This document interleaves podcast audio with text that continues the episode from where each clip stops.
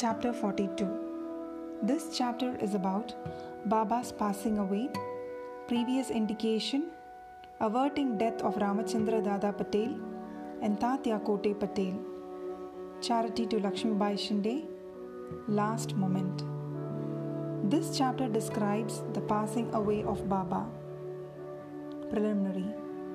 The stories given in the previous chapter have shown that the light of Guru's grace removes the fear of mundane existence, opens the path of salvation, and turns our misery into happiness. If we always remember the feet of the Sadguru, our troubles come to an end, death loses its sting, and the misery of this mundane existence is obliterated. Therefore, those who care for their welfare should carefully listen to these stories of Sai Samartha, which will purify their minds. In the beginning, Hemadbant dwells on Dr. Pandit's worship and his marking Baba's forehead with Tripunda, that is 3 horizontal lines, but as this has been already described in chapter 11, it has been omitted here. Previous indication. The readers up till now heard the stories of Baba's life. Let them now hear attentively of Baba's passing away. Baba got a slight fever on 28th September 1918. The fever lasted for 2 or 3 days, but afterwards Baba gave up his food and thereby grew weaker and weaker. On the 17th day, that is Tuesday, 15th October 1918, Baba left his mortal coil at about 2:30 p.m. 2 years before this, that is in 1916, Baba gave an indication of his passing away, but nobody understood it then. It was as follows. On the Vijayadashami day, Baba all of a sudden got into wild rage in the evening, when people were returning from Shemalogan. Taking off his headdress, kafani and langota etc., he tore them and threw them in the duni before him. On being fed this offering, the fire in the duni began to burn brighter, and Baba shone still brighter. He stood there stark naked and with his burning red eyes shouted, "You fellows, now have a look and decide finally whether I am a Muslim or a Hindu." Everybody was trembling with fear, and none dared to approach Baba.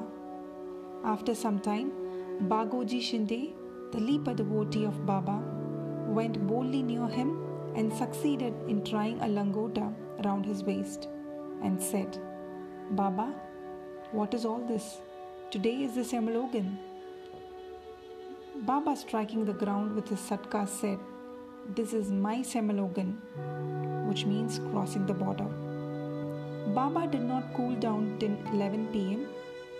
and the people doubted whether the Chavadi procession would ever take place that night. After an hour, Baba resumed his normal condition and, dressing himself as usual, attended the Chavadi procession as described before. By this incident, Baba gave a suggestion that Dashera was the proper time for him to cross the border of life, but none understood its meaning then. Baba gave another indication also as follows. Averting death of Ramachandra and Tatya Patel. Sometime after this, Ramachandra Patel became seriously ill.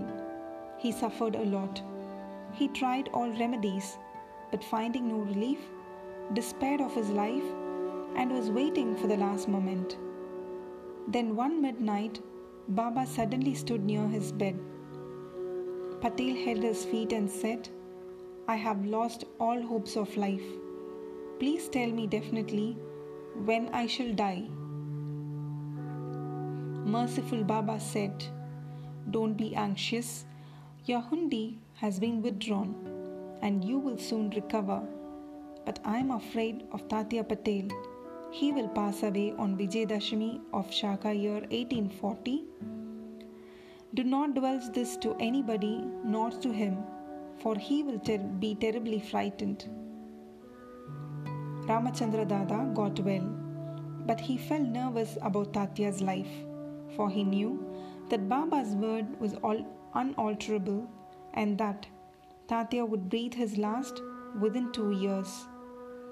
He kept this secret, told it to none, but to Bala Shimpi, a tailor. Only these two persons, Ramachandra Dada and Bala Shimpi, were in fear and suspense regarding Tatya's life.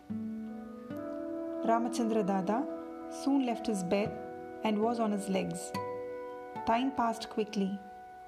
The month of Bhadrapad of Shaka year 1840, that is the year 1918, was ending, and Ashwin was approaching.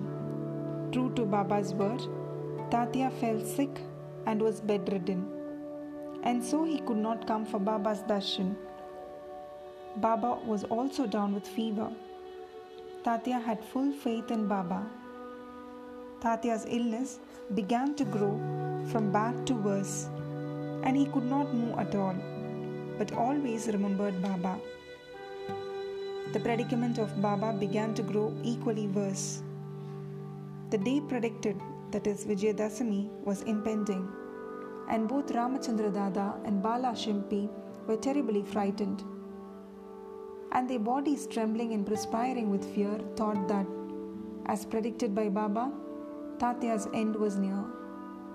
Vijayadashmi dawned, and Tatya's pulse began to beat very slow, and he was expected to pass away shortly. But a curious thing happened. Tatya remained. His death was averted, and Baba passed away instead. It seemed as if there was an exchange. People said that Baba gave up his life for Tatya. Why he did so, he alone knows, as his ways are inscrutable. It seems, however, that in this incident, Baba gave a hint of his passing way, substituting Tatya's name for his own. Next morning, that is 16th October, Baba appeared to Das Ganu at Pandarpur in his dream and said to him, "The masjid collapsed.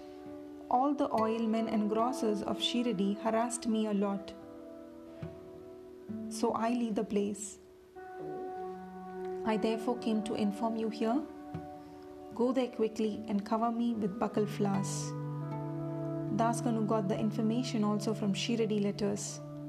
So he came to Shirdi with his disciples and started bhajan and kirtan and sang the Lord's name throughout the day before Baba's Samadhi, himself weaving a beautiful garland of Hari's name. He placed it on Baba's Samadhi and gave a mass feeding in Baba's name. Charity to Lakshmibai. Dashara or Vidyadashmi is regarded by all Hindus as the most auspicious time, and it is befitting that Baba should choose this time for his crossing the borderline. He was ailing some days before this, but he was ever conscious internally.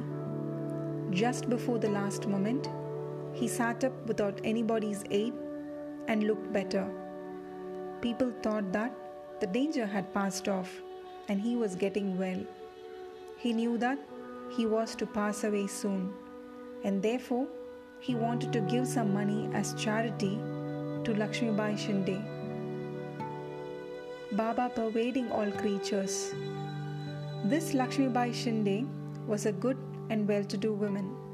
She was serving in the masjid day and night. Except Bhagat Mahal Sapati, Tatya and Lakshmibai, none was allowed to step in the masjid at night. Once, while Baba was sitting in the masjid with Tatya in the evening, Lakshmibai came and saluted Baba. Baba said to her, "Oh Lakshmi, I am very hungry." Off she went saying, "Baba, wait a bit. I return immediately with bread." She did return with bread and vegetables and placed the same before Baba. He took it and gave it to a dog. Lakshmibai then asked, "What is this? I ran in haste, prepared bread with my own hands for you, and you threw it to a dog without eating a morsel of it. You gave me trouble unnecessarily.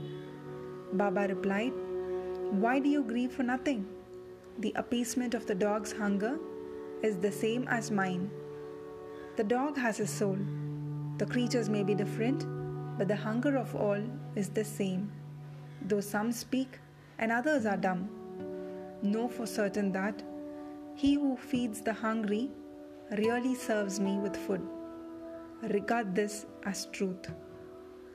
This is an ordinary incident, but Baba thereby propounded a great spiritual truth and showed its practical application in daily life without hurting anybody's feelings. From this time onward, Lakshmibai began to offer him daily bread and milk with love and devotion. Baba accepted and ate it appreciatingly. He took a part of this and sent the remainder through Lakshmibai to Radhakrishna Mai, who also relished and ate Baba's remnant prasad. This bread story should not be considered as a digression. It shows how Sai Baba pervaded all the creatures and transcended them. He is omnipresent, birthless, deathless, and immortal. Baba remembered Lakshmibai's service. How could he forget her? Just before leaving his body, he put his hand in his pocket and gave her ₹5 and then ₹4, in all ₹9.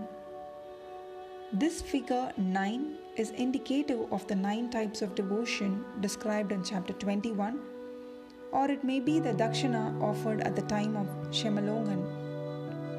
Lakshmibai was a well-to-do woman, and so she was not in want of any money. Baba might have suggested to her and brought to her notice the 9 characteristics of a good disciple mentioned in the 6th verse of chapter 10, Skanda 11 of the Bhagavat, wherein first 5 and then 4 characteristics are mentioned in the first and second couplets. These 9 types of devotion were learned by Sabari from Lord Ram. Baba's this gift of 9, she will remember ever. Being so watchful and conscious, he ordered them all to clear off. Kakasaheb Dikshit, Bapu Sahib Bhuti, and others were in masjid, anxiously waiting upon Baba.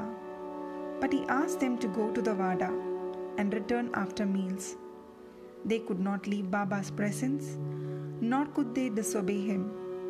So with heavy hearts and heavy feet, they went to the Wada.